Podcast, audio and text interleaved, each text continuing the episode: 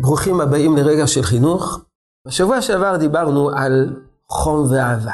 ויש שואלים, ובצדק, חום ואהבה עד מתי? זה מתאים לילדים קטנים. האם זה גם מתאים לילדים גדולים? למתבגרים?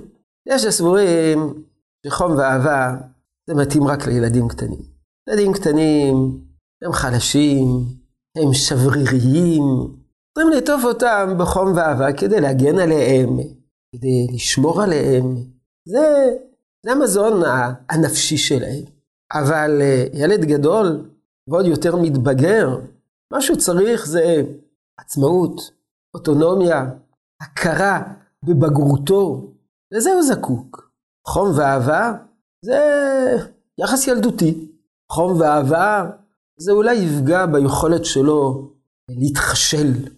עצמאות מחשלת, הכרה בבגרות מחשלת. חום ואהבה זה מרפא, זה מרפא, אבל זה לא מעניק כוח. אה, זו טעות, אה, לא סתם טעות, טעות חמורה. אה, גם מתבגרים, וודאי ילדים גדולים, טרום גיל ההתבגרות, זקוקים לחום ואהבה בדיוק כמו ילדים קטנים. הם זקוקים לעצמאות, הם זקוקים להכרה בבגרותם, יחד עם זה, הם זקוקים גם כן לחום ואהבה. העצמאות וההכרה בבגרות מעניקה להם קיום, אה, מאפשרת להם תחושה של יש, אני קיים, אני ממשי. אבל לא די לאדם להרגיש שהוא ממשי, שיש פה יש שעומד בפני עצמו. הוא גם רוצה שהיש הזה יהיה אהוב, שהיש הזה יהיה מקובל, לא, לא רק מקובל, אהוב.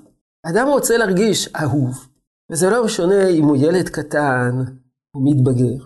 אין צורך להעריך בכך בחברה המערבית, יש המון המון עצמאות, המון המון אוטונומיה, ויש ניכור, יש קרירות.